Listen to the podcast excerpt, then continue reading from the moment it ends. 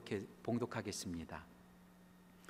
그러므로 형제들아 주께서 강림하시기까지 길이 참으라. 보라 농부가 땅에서 나는 귀한 열매를 바라고 길이 참아 이른 비와 늦은 비를 기다리나니 너희도 길이 참고 마음을 굳건하게 하라 주의 강림이 가까우니라. 형제들아 서로 원망하지 말라. 그리하여야 심판을 면하리라. 보라 심판주가 문 밖에 서 계시니라 형제들아 주의 이름으로 말한 선지자들을 고난과 오래 참음의 본으로 삼으라 보라 인내하는 자를 우리가 복되다 하나니 너희가 욥의 인내를 들었고 주께서 주신 결말을 보았거니와 주는 가장 자비하시고 긍휼히 여기시는 이시니라 아멘 하나님의 말씀입니다.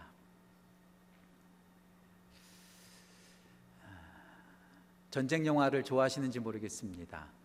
특별히 많은 남자분들은 전쟁 영화를 참 좋아하실 것 같아요. 근데 그냥 전쟁 영화가 아니라 실제로 있었던 사실에 근거하여 만들어진 영화라면 더 흥미진진하겠죠. 아, 2년 전에 개봉했던 영화가 떠올랐습니다. 덩케르크라고 하는 영화인데요. 1940년 5월 달 제2차 세계대전 당시에 프랑스 북부 덩케르크라는 지역에서 있었던 실제 스토리를 가지고 실제 역사적인 사건을 가지고 만든 영화가 덩케르크라는 영화입니다. 2차 세계대전 당시에 영국과 프랑스의 그 연합군이 아, 프랑스 지역에서 독일군과 전쟁을 벌이고 있었습니다. 그런데 이 독일의 전차 부대가 만만치 않은 거예요. 아니요, 만만치 않은 것이 아니라 너무나 강력했죠. 그래서 프랑스와 영국이 연합했음에도 불구하고 계속해서 후퇴하는 거죠. 계속해서 밀리는 거예요. 그리고 마지막 덩케르크라고 하는 그 해안선 프랑스 북부 지역까지 밀리고 밀렸다는 것이죠. 영화를 시작할 때 처음에 보면 덩케르크라는 영화에서는 하늘에서 전단지가 뿌려지고 있습니다. 독일에서 프랑스와 영국 군인들한테 전단지를 뿌리고 있는 거죠. 그 전단지에는 이렇게 써 있었습니다. 너희들은 완전히 포위됐다. 완전히 포위됐다. 항복해라. 항복하면 살 것이다. 그 전단지가 뿌려지고 있는 거예요. 오고 갈 수 없는 상황입니다. 끝에까지 밀렸어요. 이제 바다 앞에 머물러 있는 거죠. 그곳에서 있었던 일주일의 사건을 그 영화는 기록하고 있습니다. 얼마나 무서웠을까요? 얼마나 답답했을까요? 일주일 동안 그렇게 갇혀 있다는 것, 그리고 누군가가 자신들을 구해주고 구출해주기만을 기다렸던 그 이야기가 영화의 내용입니다. 그 영화의 한 장면이 제가 떠올랐어요. 세 명의 군인이 해변가에 앉아서 바다 멀리 있는 그 영국 땅을 바라보는 그런 장면입니다. 우두커니 바라보고 있는데요. 얼마나 답답했을까, 얼마나 무서웠을까 그 영화를 보면서 생각했던 그러한 경험이 있습니다. 일주일. 어찌 보면 길면 길다고 말할 수 있고 짧으면 짧다고 말할 수 있는 그런 거리, 기, 그런 기간이지요. 근데 제가 왜 이 영화가 생각났을까요? 마치 지금 우리의 상황을 말해주는 것 같은 느낌이 들었기 때문에 그렇습니다. 우리는 지금 포위되어 있습니다. 바이러스에 포위되어 있습니다. 집 밖을 나갈 수 없습니다. 사람들을 만날 수 없습니다. 자유롭게 다닐 수도 없습니다. 마치 독일군에 포로 포위되어 있었던 그 군인들처럼 우리도 지금 바이러스에 포위되어 있습니다. 행동 반경이 좀 넓다면 일주일이라는 시간은 빨리 지나갈 것입니다. 하지만 지금처럼 행동 반경이 좁아진 이 상황 속에서 집에 하루 종일 있는다는 것이 어찌 보면 참 길게 느껴지죠. 참 답답합니다. 언제 이 고통이 끝날까? 언제 이 위기가 지나갈까? 기다리고 또 기다리지만 좋은 소식은 우리 가운데 전해지고 있지 않습니다. 어떤 분은 5월 달에 끝날 거라고 말합니다. 어떤 분은 7월 달에 끝날 거라고도 말합니다. 제가 들었던 가장 비관적인 소식은 2020년 전체가 이럴 것이다 라고 말하는 분도 제가 들었습니다. 언제 끝날까요? 마치 바이러스에 포위되어서 정말로 견디기 힘든 상황이 계속되어지고 있습니다. 그런데요, 우리만 그랬던 것이 아닌 것 같아요. 영화 속에는 군인들만 그랬던 것이 아닌 것 같아요. 성경 속에 나오는 인물들도 고통과 고난과 위기를 만났습니다. 근데 그 위기가 잠깐의 위기가 아니었어요. 순간의 위기가 아니었어요. 지속되는 고난이었고 장기적인 고난이었습니다. 아브라함은 25년 동안 인내했어야 합니다. 야곱은 14년 동안 일해야 했었고요. 모세는 40년 아니 80년 동안 기다렸다고 해도 과언이 아니죠. 이스라엘 백성들이 출애굽을 합니다. 바로 하나님 땅에 들어가지 않고 가나안 땅에 들어가지 않고 40년 동안 광야에서 훈련을 받고 또 기다립니다. 다윗도 마찬가지죠. 사울에게 기름 부음을 받았지만 그가 왕이 되기까지 적어도 10년 이상 그는 기다리고 또 기다려야 했었습니다. 이스라엘 백성들이 아수르와 또한 유다에게 멸망합니다. 그리고 다시 그들이 고국 땅으로 돌아오기까지 그들은 70년 동안 기다려야만 했습니다. 잠깐의 고통이 아니었어요. 순간의 고통이 아니었어요. 오래 지속되는 고난이었다는 것이죠. 그렇지만 그들은 그 가운데서도 인내하고 또 인내하고 버티고 또 버텼다는 것이지요. 우리가 이렇게 오래되는 고통 속에서 자주 하는 질문이 뭐가 있을까요? 많은 분들이 이런 말해요. 언제 끝날까? 언제 끝날까? 정말 답답하다. 정말 힘들다. 이렇게 하소연하는 분들이 저와 우리들의 하소연 아닐까요? 제가 대학교 다닐 때 제가 좋아하는 목사님 가운데 한 분 하영주 목사님께서 하셨던 성경 공부 카스트 테이프를 제가 들었던 적이 있습니다. 120개짜리 엄청 많은 양의 성경 공부 테이프였는데요. 제가 그것을 들었어요. 근데 그 성경 공부를 들으면서 요셉에 대해서 설명하시더라고요. 오늘 어린아이들도 요셉에 대한 설교를 들었는데요. 요셉이 형들에게 의해서 노예로 팔릴 때에 하나님께서 딱 한마디만 해주셨으면 됐대요. 요셉에게 딱 한 단어만 말해 주셨어도 요셉은 얼마든지 쉽게 견딜 수 있고 인내할 수 있었다라고 말씀하시더라고요. 그 말이 무슨 말인 줄 아세요? 하나님께서 딱 한마디. 13년만 기다려. 13년만 기다리면 너 애굽의 총리 될 거야. 13년. 이 단어 한마디만 했더라면 요셉은 힘들지 않게 견뎠을 거라는 것이죠. 힘들지 않게 인내했었을 것입니다. 하지만 하나님은 그렇게 몇 년 지속될지 말씀하지 않으세요. 예, 그런 것 같아요. 언제 끝나는지만 알면 우리는 아무리 힘들어도 견딜 수 있습니다. 저의 이야기 또 하나 해드릴까요? 제 군대 시절이 생각났어요. 저는 1994년 1월 4일 일사후퇴로 유명한 날 저는 군대에 입대했습니다.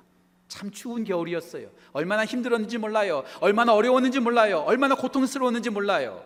그런데 저는 견딜 수 있었어요. 왠줄 아세요? 저는 딱 26개월만 군대 생활하면 됐거든요. 1994년 1월 4일에 입대했으니 제대 날짜가 정해져 있었어요. 1996년 3월 4일. 그때만 기다리는 거예요. 입대하는 날부터 제대하는 날까지 얼마만큼 남았는지 카운트했어요. 789일 남았더라고요. 첫 번째 날 789일만 참자. 그 다음 날 788일만 참자. 그 다음 날 787일만 참자. 조금 더 지나서 600일만 참자. 500일만 참자. 예, 끝나는 날이 정해져 있으니까 아무리 힘들어도 그날만 생각하면서 견디는 거예요. 그래서 흔히 남자들이 이런 말 하죠. 거꾸로 해도 국방부 시계는 돌아간다. 무슨 말이에요?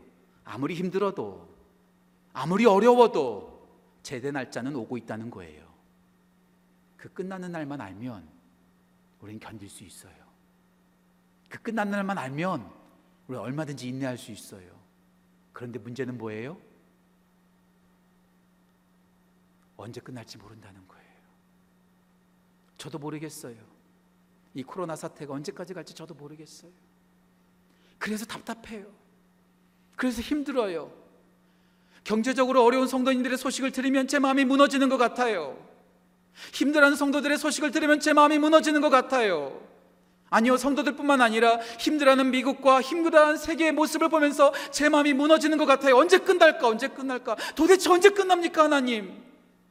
저도 날마다 기도합니다. 하나님, 속히 끝나게 해주세요. 속히 해결해 주세요. 하지만 답답해요. 언제 끝날지 몰라요. 버티기 힘들어요. 기다리기 힘들어요. 하지만 제가 믿음으로 선포합니다. 전 믿음으로 선포합니다.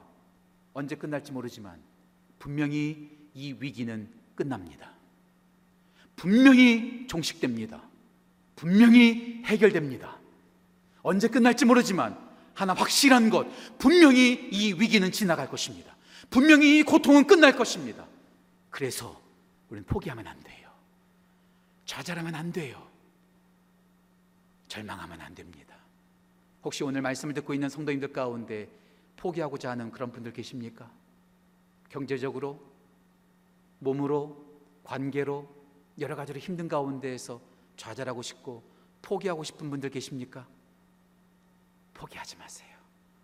언제인지는 모르지만 분명히 끝납니다. 아브라함은 25년 기다렸어요. 그래서 아들을 낳았어요. 요셉은 13년을 기다렸어요. 그래서 애굽의 총리가 되었어요.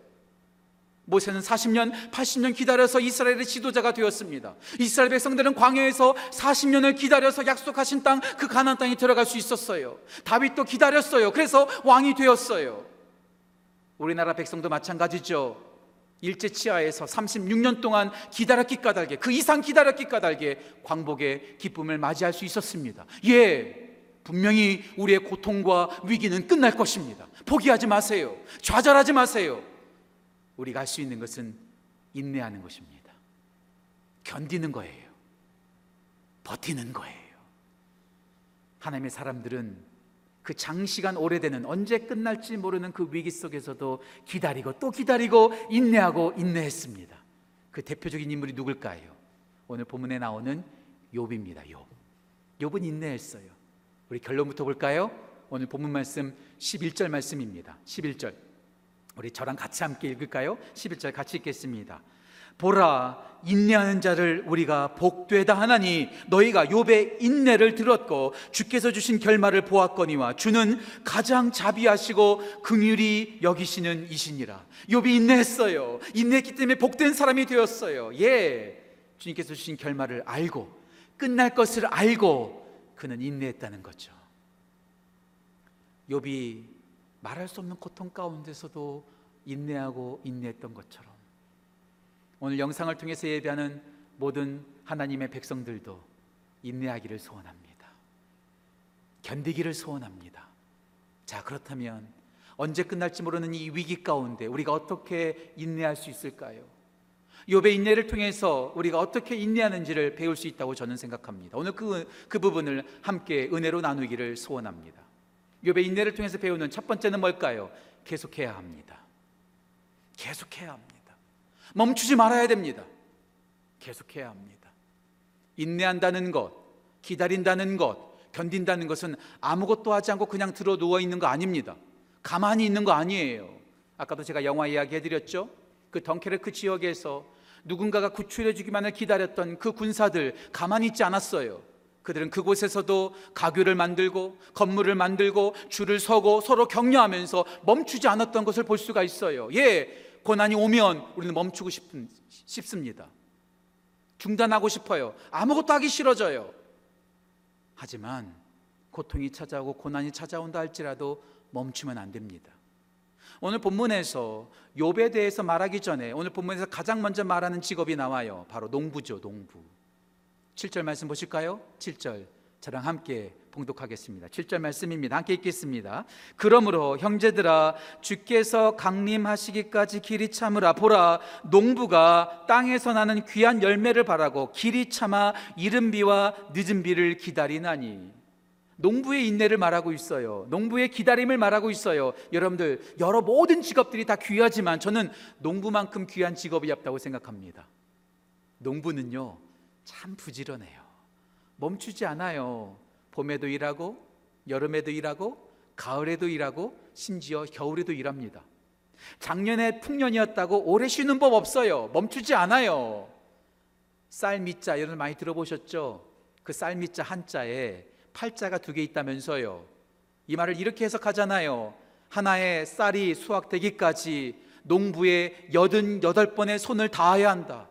그만큼 땀 흘려 수고하는 사람들이 바로 농부입니다. 절대 멈추지 않아요. 디모데후서 2장 6절에서 사도 바울은 성령님을 통해서 또 농부를 수고하는 농부, 부지런한 농부라고 소개하고 있습니다. 또 우리가 너무나 잘 아는 말씀 시편 126편에서는 울며 씨를 뿌리는 자가 농부라고 말하고 있어요. 울면서도 씨를 뿌려요. 힘들어도 씨를 뿌려요. 힘들어도 일을 해요. 아무리 힘들어도 멈추지 않아요. 이게 농부의 특성입니다. 힘들 때 우리는 멈추고 싶어요. 포기하고 싶어요. 그만두고 싶어요. 그냥 들어 누워서 아무것도 안 하고 있고 싶어요. 하지만 그것은 인내가 아닙니다. 인내는 가만히 있는 게 아니에요. 멈추지 않습니다. 계속해서 하는 거죠. 오늘 신학적으로 또 여러 가지 관점에서 욥이 왜 고통을 당했을까? 뭐 여러 가지 이유가 있겠지만 저는 간단하게 설명해 드릴게요. 욥이 왜 고난을 당했습니까?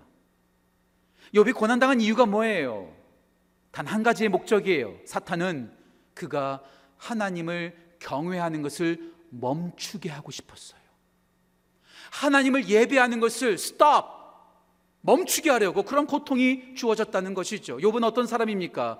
오늘 본문은 아니지만 욥기에서 그걸 이렇게 표현하고 있습니다. 욥기 1장 7절입니다. 오늘 영상을 보시면서 저랑 함께 읽어 보실까? 1장 1절입니다. 욥기 1장 1절 저랑 함께 읽겠습니다. 우스 땅 욥이라 부르는 사람이 있었는데 그 사람은 온전하고 정직하여 하나님을 경외하며 악에서 떠난 자다.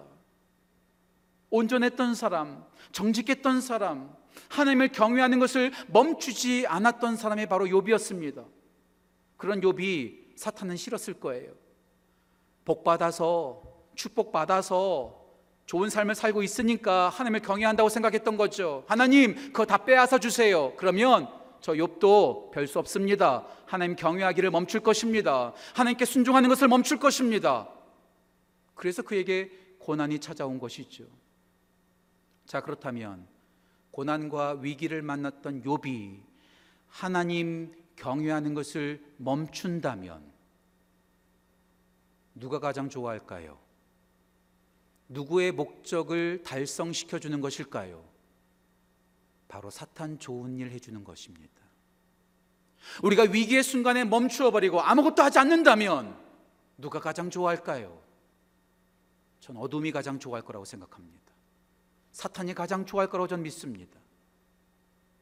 위기가 왔다고 해서 멈추면 안 돼요. 마땅히 우리가 해야 될 것을 멈추지 않고 끊임없이 계속해서 하는 것, 이것이 인내입니다. 다시 말씀드릴게요. 인내는 가만히 있는 것이 아닙니다. 우리가 마땅히 해야 될 것을 계속하는 것, 이것이 바로 인내입니다. 욥은 고난이 찾아왔다고, 이해할 수 없는 고통이 찾아왔다고 그가 하고 있었던 하나님 경외하는 것을 멈추지 않습니다. 욥의 유명한 말씀이죠. 욥기 1장 21절 말씀. 영상을 보셔 저와 함께 읽을까요? 욥기 1장 21절입니다. 이르되 내가 모태에서 알몸으로 싸운즉 또한 알몸이 그리로 돌아가올지라 주신 이도 여호와시오 거두신 이도 여호와시오니 여호와의 이름이 찬송을 받으실지니이다. 좋을 때도 하나님을 찬양하고 좋지 않을 때도 하나님을 찬양하고 부자일 때도 하나님을 찬양하고 부자가 아닐 때도 하나님을 찬양하고 내가 기분 좋을 때도 찬양하고 내가 기분 나쁠 때도 찬양하고 여전히 예배를 멈추지 않는 것 이것이 욥의 인내의 모습이었습니다. 다시 말씀드릴게요. 고난이 찾아오면 아무것도 하기 싫어져요. 모든 것을 다 멈추고 싶어요. 가만히 있고 싶습니다. 하지만 이것은 인내가 아닙니다. 인내는 우리가 마땅히 해야 될 일을 계속해서 하는 거예요. 여러분들 많이 힘드시죠? 경제적으로 많이 힘드시죠?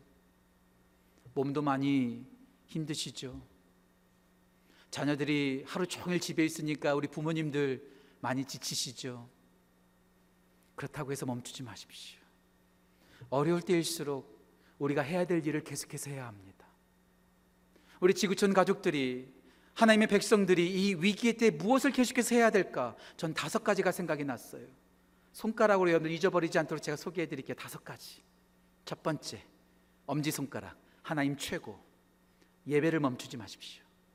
예배를 멈추지 마십시오. 욥이 하나님 경외하는 것을 멈추지 않았던 것처럼 예배를 멈추지 마십시오. 비록 교회에 나오지 못한다 할지라도 가정에서 하나님을 예배하십시오. 자녀들과 함께 예배를 하십시오. 직장에서 예배를 하십시오. 운전하는 중에 예배하십시오. 하나님을 날마다 인정하는 것을 멈추지 마십시오. 계속해서 하십시오. 두 번째 손가락. 뭔가 가르치는 거죠. 뭔가 가리키는 거죠. 우리의 가야 될 방향을 가르쳐 주는 것 뭘까요? 저는 말씀입니다. 말씀. 말씀을 통해서 우리가 어디로 가야 될지를 알게 됐죠. 말씀 읽고 말씀 묵상하고 말씀 듣는 것을 멈추지 마십시오. 우리 청년부에서는요, 지금 온라인으로, 이 온라인 시스템 좋은 게 많더라고요. 성경 공부해요, 지금. 우리 교사 선생님들이 우리 어린아이들에게도 여러 가지 온라인을 통해서 계속해서 키핀 터치 하면서 계속해서 성경 공부해요. 목자들도 어저께는 모였다고 하더라고요. 온라인으로요. 예, 계속해서 말씀을 멈추지 마십시오. 말씀을 계속해서 보십시오. 세 번째 손가락, 가장 긴 손가락이 있죠. 저는 이 가장 긴 손가락을 생각할 때마다 떠오르는 단어가 있습니다. 감사입니다. 감사. 답답한 이 고난, 억울한 이 고난, 불평과 불만이 터져 나올 것만 같은 이, 불, 이 고난 속에서 우리가 제일 많이 해야 될 게 뭘까요? 감사입니다. 감사. 감사의 고백을 계속하십시오. 하나님 감사합니다. 그래도 건강하게 지켜주시니 감사합니다. 온라인으로서도 예배할 수 있으니 감사합니다. 날마다 말씀 묵상할 수 있음에 감사합니다. 감사가 넘쳐야 되겠죠. 감사를 멈추지 마십시오. 네 번째 손가락, 가장 약한 손가락이죠. 기도입니다. 기도. 어려울 때 기도를 멈추지 마셔야 돼요. 계속해서 기도하셔야 돼요. 우리 목회자들이 날마다 새벽 예배 나와서 이 텅 빈 예배당에서 기도합니다. 기도가 멈추지 않게 하려고요. 어떤 성도님이 저한테 카톡을 보내왔어요. 목사님, 예배당 가서 너무나 예배하고 싶고 너무나 기도하고 싶은데 갈 수가 없으니까 너무나 답답해서 자동차를 이끌고 교회 주차장까지 와서 교회 주차장에서 기도하고 가셨다는 집사님의 카톡을 제가 받았어요.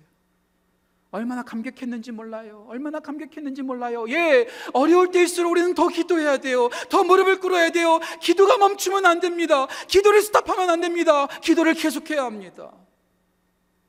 마지막 다섯 번째 손가락, 새끼 손가락이죠. 이 새끼 손가락으로 뭐 하죠? 예, 우리는 약속하죠. 서로 관계를 맺어요. 관계를 맺어요.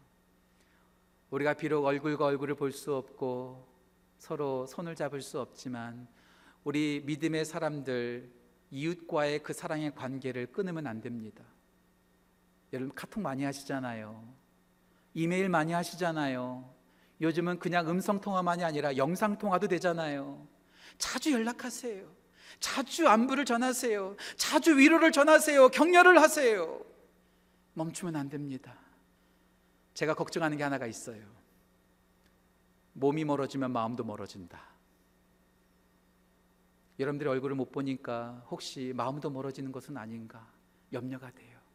그래서요, 아이 목사님 아침마다 아침 말씀 묵상하는 거 제가 알아서 찾아서 들을 테니까 저한테 굳이 카톡 보내지 마세요. 이렇게 말씀하시는 분들이 있어요. 목사님 바쁘신데 왜 그것까지 하세요? 아니요, 목숨 걸고 합니다.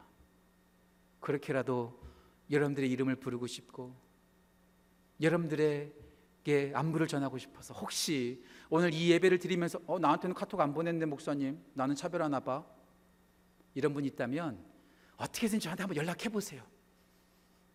예, 제가 이렇게 뭐 이렇게 테크놀로지 뭐가 빠져서 못 보내는 거지 마음 없어서 못 보내 안 보내는 거 아닙니다. 저한테 연락 주세요. 이메일을 보내 주세요. 전화해 주세요. 주위 성도들에게 물어서 저의 카톡을 한번 찾아보세요. 제가 날마다 보내 드리겠습니다.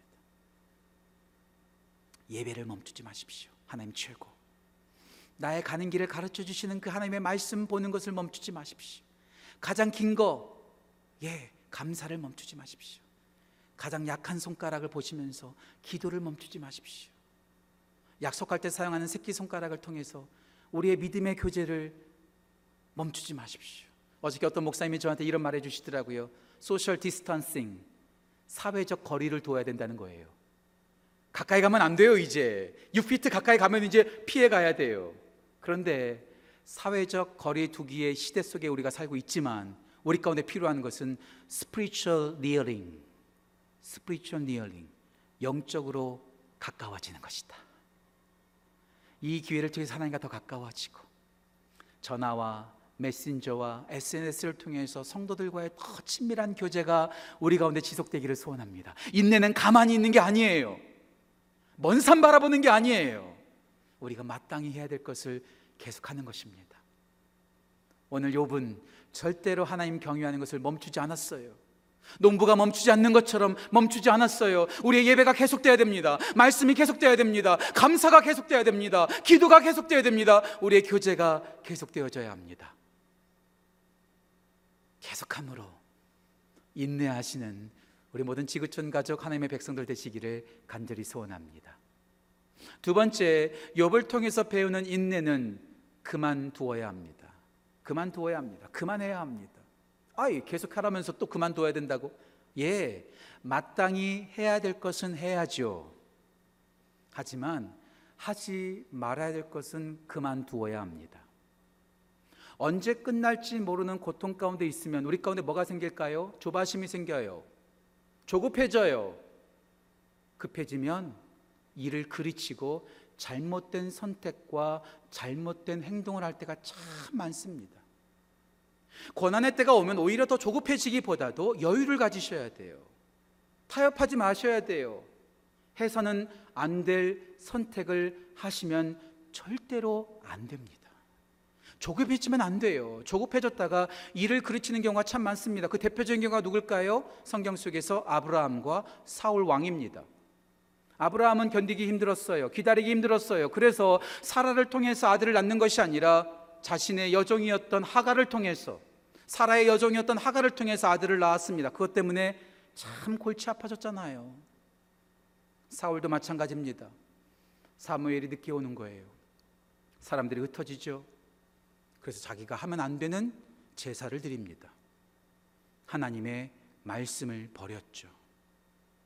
하나님의 말씀을 버렸더니 그가 하나님께 버림을 받았습니다.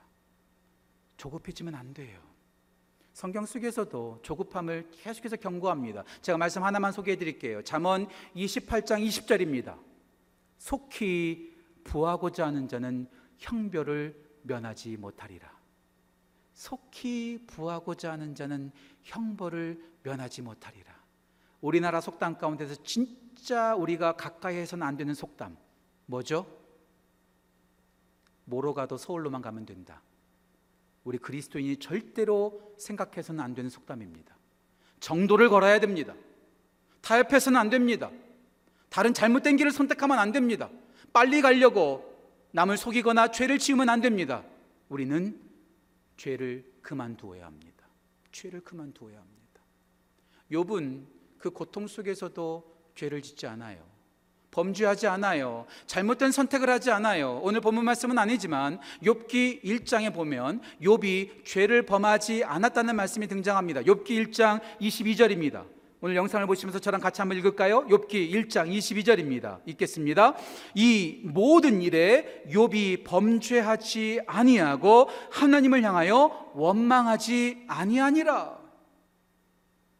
위기를 빨리 벗어나려고 죄를 범하지 않았어요. 타협하지 않았어요. 마치 괴테 파우스트에 나오는 그 파우스트가 자기의 모든 영혼을 악마에게 팔았던 것처럼 잘못된 선택하지 않았어요. 원망하지 않았어요. 하나님, 제가 온전하게 살았잖아요. 정직하게 살았잖아요. 현대판 버전으로 바꿀까요? 하나님, 저 잘 믿었잖아요. 교회도 안 빠졌잖아요. 헌금도 잘 드렸잖아요. 잘 섬겼잖아요. 그런데 왜 저한테 이런 고통 주십니까? 하나님 해도 해도 너무하는 거 아닙니까? 원망할 만하지 않습니까? 하지만 욥은 원망하지 않아요. 범죄하지 않아요. 죄 앞에서 멈춰 섭니다. 욥이 힘들 때 가장 힘든 것이 무엇이었을까요? 욥이 받은 고난도 힘들었겠지만 저는 욥을 묵상하면서 이런 생각을 해 봐요. 욥 주위에 있었던 사람들이 욥을 더 힘들게 했습니다. 그 친구들이 욥을 힘들게 했어요. 위로하겠다고 와놓고서 자꾸 충고하는 거예요. 가능하면 충고하지 마세요. 가능하면 비판하지 마세요. 누군가가 여러분들을 비판하면 여러분들 그 비판에 들으신 적 있으세요? 누군가 여러분들한테 충고하면 기분 나쁘지 않나요? 사람은요, 비판한다고 바뀌지 않습니다. 물론 비판해야 될 때 비판해야 되겠죠. 그렇지만 비판으로 사람 안 바뀌어요. 충고로 사람 바뀌지 않아요. 사랑과 격려로 바뀌죠. 욥을 힘들게 했던 것은 욥의 고난이 아니라 그 주위에 있었던 친구들이었던 것 같아요. 아니요, 더 나아가서 욥의 아내였죠. 가장 자기를 격려해 줘야 되는 아내, 가장 사랑해 줘야 되고 믿어 줘야 될 그 아내가 욥에게 이렇게 말합니다. 오늘 욥기 2장 9절 말씀입니다. 오늘 영상을 보시면서 저랑 함께 읽을까요? 욥기 2장 9절에 아내가 이렇게 말합니다. 그의 아내가 그에게 이르되 당신이 그래도 자기의 온전함을 굳게 지키겠느냐? 하나님을 욕하고 죽어라. 아니 지금 당한 고통도 고통도 정말 아픈데 가장 사랑해 줘야 되고 가장 곁에서 힘을 줘야 될 아내가 원망하고 하나님 원망하고 죽으라는 거예요. 얼마나 힘들었을까요? 그때 욥이 어떻게 대답합니까? 욥기 2장 10절입니다. 저랑 같이 읽을까요? 욥기 2장 10절입니다. 욥이 이렇게 대답합니다. 그가 이르되 그대의 말이 한 어리석은 여자의 말 같도다. 우리가 하나님께 복을 받았은즉 화도 받지 아니하겠느냐 하고 이 모든 일에 욥이 입술로 범죄하지 아니하니라. 힘들면 불평 나와요. 힘들면 욕이 나와요. 힘들면 쓴, 쓰디 쓴 말이 나올 수가 있어요. 하지만 이해할 수 없는 고통을 당하고 있었던 욥에게서는 원망이 나오지 않습니다. 불평이 나오지 않습니다. 저주가 나오지 않습니다. 죄를 짓지 않아요. 죄를 짓지 않아요. 오늘 야고보서 5장에서도 이 부분을 강조하고 있습니다. 야고보서 5장 9절 말씀인데요. 저랑 함께 읽을까요? 야고보서 5장 9절입니다. 함께 읽겠습니다. 형제들아 서로 원망하지 말라 그리하여야 심판을 면하리라 보라 심판주가 문 밖에 서 계시니라 어려울 때 인내해야 될 때 원망하지 말라는 거예요. 죄 짓지 말라는 거예요. 여기서 끝나지 않습니다. 5장 10절 말씀 볼까요? 5장 10절도 같이 읽겠습니다.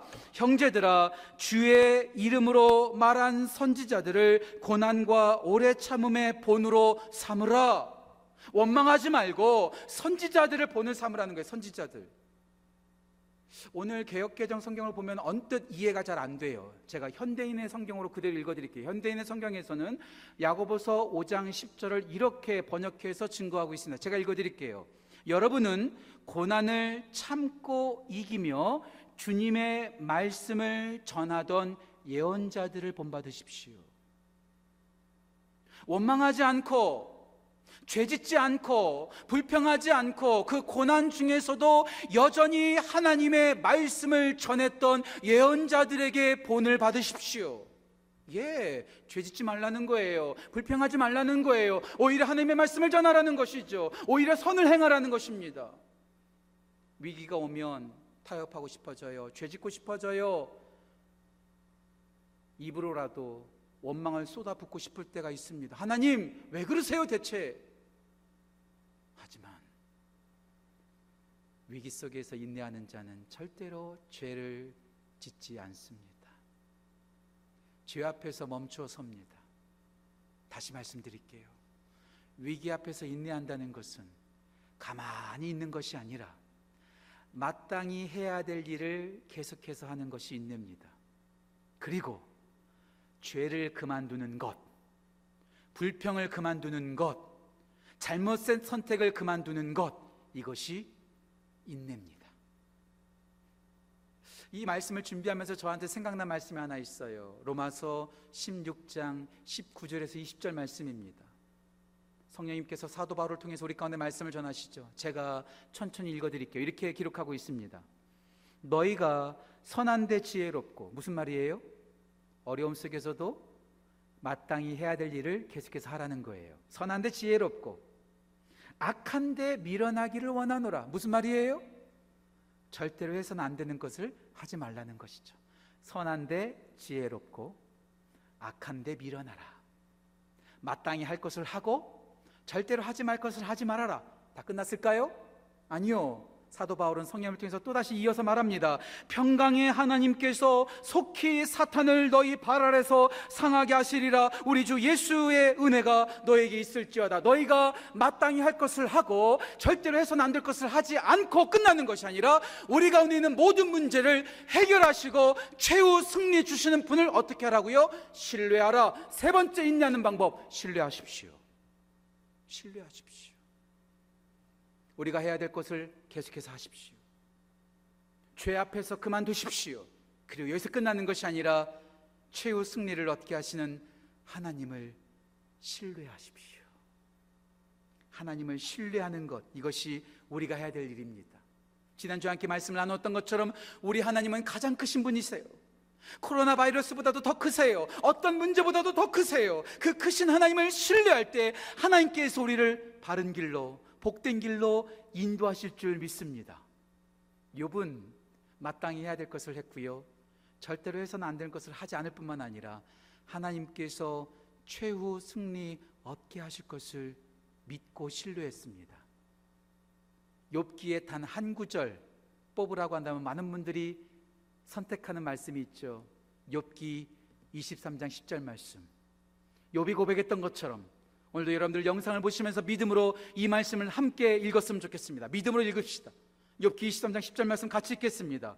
그러나 내가 가는 길을 그가 아시나니 그가 나를 단련하신 후에는 내가 순금같이 되어 나오리라. 예, 우리는 언제까지 이 문제가 계속될지 몰라요. 언제까지 어떻게 될지 우리는 아무도 몰라요. 하지만 하나님은 아세요.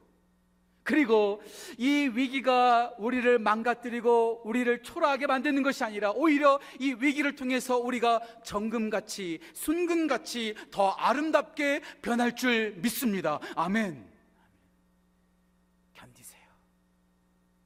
나를 바라보지 마시고 문제를 바라보지 마시고 이 문제와 우리 모두를 다스리시는 하나님을 신뢰하세요. 말씀 하나 더 볼까요? 저는 이 고백보다 더 좋은 고백이 그 다음에 나오는 이어지는 고백입니다. 욥기 23장 13절과 14절 말씀 같이 읽겠습니다. 읽겠습니다. 그는 뜻이 일정하시니 누가 능히 돌이키랴 그의 마음에 하고자 하시는 것이면 그것을 행하시나니 그런즉 내게 작정하신 것을 이루실 것이라 이런 일이 그에게 많이 있느니라 그 누구도 그분을 막을 수 없습니다. 그 누구도 하나님을 막을 수 없습니다. 하, 요즘 집에만 있죠. 건물에만 갇혀 있죠. 저희 사무실에서 저희 집 창밖에서 바깥을 보면은요 봄이 왔어요. 나무들마다 꽃이 피어 있어요. 우리 워싱턴 DC, 이 메릴랜드 버지니아는 우리 벚꽃으로 유명하잖아요. 얼마나 벚꽃이 아름답게 피어 있는지 몰라요. 근데요, 제가 그 벚꽃을 가만히 보다가 이런 생각이 들었어요. 코로나 바이러스도 봄이 오는 것을 막지 못하는구나. 그 어떤 위기와 그 어떤 문제도 꽃이 피는 것을 그 누구도 막을 수 없구나. 아, 그렇구나. 아무리 고통이 오고 아무리 힘들어도 하나님께서 일하시는 그 섭리와 그 통치와 그 역사하심은 그 누구도 막을 수 없다는 거예요. 그 누구도 막을 수 없어요. 전 확신합니다. 이 위기를 통해서 우리는 정금같이 될 것입니다. 이 위기를 통해서 우리가 예배가 회복되어지고 예배를 사모하게 되고 성도들을 사모하고 우리의 믿음은 더욱더 날카로워질 것입니다. 더욱더 강건해질 것입니다. 가정마다 예배가 살아날 것이고 여러분들은 더욱더 새로워질 것입니다. 저는 확신해요. 왜냐하면 하나님은 항상 해피엔딩이거든요. 어떤 목사님이 저한테 말해 주시더라고요. 목사님, 하나님은 절대로 시간 낭비 안 하십니다. 예, 하나님은 시간 낭비 안 하세요. 이 어려움을 통해서 우리를 지금 만들어 가고 계세요. 우리를 순금으로 정금으로 만들어가고 계시다는 거예요. 해피엔딩입니다. 제가 자주 드리는 말씀인데요. 저는 가끔 가다가 2002년 월드컵 영상을 볼 때가 있어요. 벌써 18년 전이네요. 2002년 월드컵 대단했잖아요. 우리나라가 4강까지 올라갔잖아요. 제가 가장 좋아하는 경기 가운데 하나는요. 16강전인가요? 이탈리아하고 싸웠을 때. 와. 그때 안정환이 페널티킥 못 넣었잖아요. 네. 우리나라 대표 매국노가 되는 그 순간이었잖아요.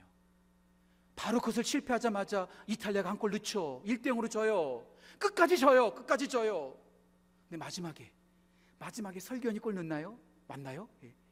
그리고 연장전에서 안정환이 골든골 넣잖아요.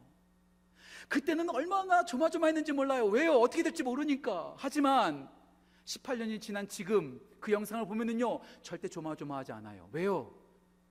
이긴다는 것을 알고 있으니까. 이긴다는 것을 알고 있으니까. 예. 하나님은 절대로 지지 않으십니다. 하나님은 절대로 패배하지 않으십니다. 하나님이 결말을 보여주셨어요. 오늘 본문 말씀 다시 한번 읽을까요? 야고보서 5장 11절 말씀 같이 읽겠습니다. 야고보서 5장 11절 같이 읽겠습니다. 보라 인내하는 자를 우리가 복되다 하나니 너희가 욥의 인내를 들었고 주께서 주신 결말을 보았거니와 주는 가장 자비하시고 긍휼히 여기시는 이신이라. 예, 우리 하나님의 결말을 이미 보았어요. 하나님은 가장 자비로우시고 가장 긍휼이 많으신 분이세요. 어찌 우리를 이 위기 가운데 내버려 두시겠습니까? 어찌 우리가 위기 가운데서 멸망하도록 가만두시겠습니까? 저는 하나님을 신뢰합니다. 하나님을 믿습니다. 그 누구도 봄을 막을 수 없는 것처럼 그 누구도 꽃이 피는 것을 막을 수 없는 것처럼 하나님의 그 결말은 그 누구도 막을 수 없습니다. 우리는 뭐 하면 될까요? 마땅히 해야 될 일을 하고 절대로 해서는 안 되는 일을 하지 않으며 하나님을 신뢰하는 것. 위기 앞에서 인내하는 것. 우리가 해야 될 일입니다. 많이 힘드시죠? 저도 힘들어요. 우리 목회자들도 힘들고요. 우리만이 아니라 전 세계가 힘들어하고 있습니다. 어제는 뉴스를 통해서 미국의 실업자 수당을 신청한 사람들이 천문학적으로 가장 많은 사람들이 신청했다는 이야기를 들었어요. 우리 교회 성도님들 가운데서도 제가 지금까지 듣는 바에 따르면 한 세 분 정도가 해고를 당하셨다는 이야기도 들었습니다. 정말 마음이 아픕니다. 우리 모두가 힘들어요. 그렇다고 힘들다고 포기하면 아무것도 아니잖아요. 포기하지 말자고요. 기도하겠습니다. 날마다 새벽마다 성도님들을 위해서 기도하겠습니다. 그리고 이 문제가 계속될 때 교회에서 어떻게 섬길지, 어떻게 도울지 함께 기도하면서 또 함께 열매고 나누도록 하겠습니다. 인내합시다. 인내합시다. 끝까지 인내합시다. 저는 오늘 말씀을 시작하면서 덩케르크라고 하는 영화로 시작을 했습니다. 덩케르크 영화는 어떻게 마지막이 될까요? 역사적으로 실제로 있었던 일이기 때문에 결과를 다 아는 이야기입니다. 영국은 가만히 있지 않았습니다. 40만 명의 엄청난 군인들이 그 프랑스 해안에 포위되어 있었다는 소식을 듣고 그들은 가만히 있지 않습니다. 그리고 1940년 5월 말부터 일주일 동안 다이나모 작전이라고 하죠. 다이나모 작전. 그들을 구출하는 작업을 합니다. 영국의 군인들뿐만 아니라 민간 어선, 바지선 모든 배들이 다 총동원해서 그들을 구출하기에 힘씁니다. 그래서 33만 8천 명이 넘는 사람들이 기적적으로 다 구출을 당합니다. 구출을 받습니다. 놀라운 사건이죠.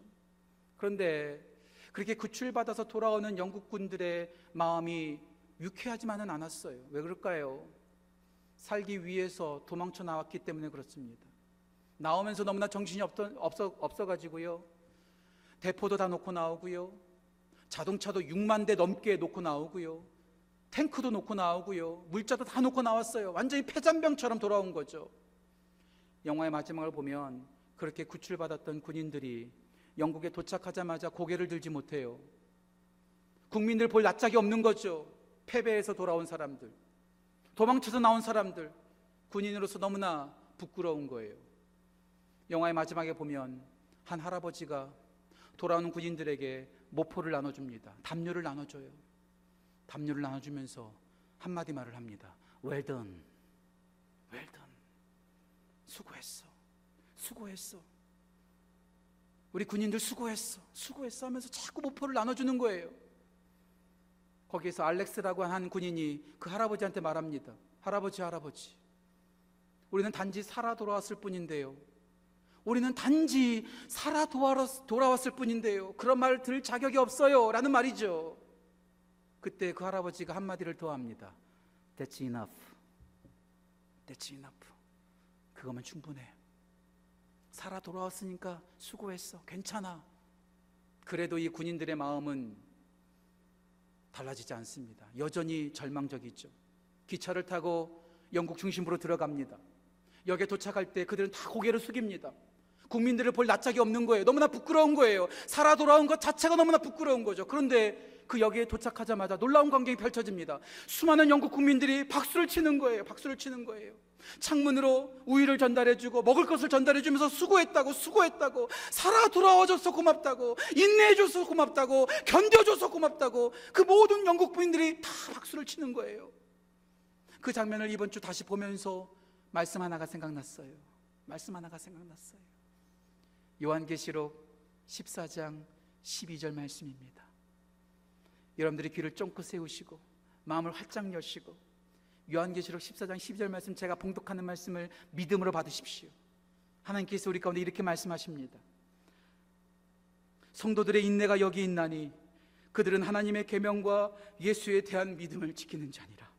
내가 또 들으니 하늘에서 음성이 나서 이르되 기록하라 지금 이후로 주 안에서 죽은 자들은 복이 있도다 하심에 성령이 이르시되 그러하다 그들이 수고를 그치고 쉬리니 이는 그들이 행한 일이 따름이 이르리라 예 바이러스 하나 때문에 처참해지고 초라해지고 경제적으로 어려워하면서 흔들흔들 거리는 초라한 모습을 발견할 때 우리도 얼굴을 들지 못할 수가 있어요 내가 이게 뭐 하고 있는 건가? 나의 믿음이 이거밖에 되지 않았는가?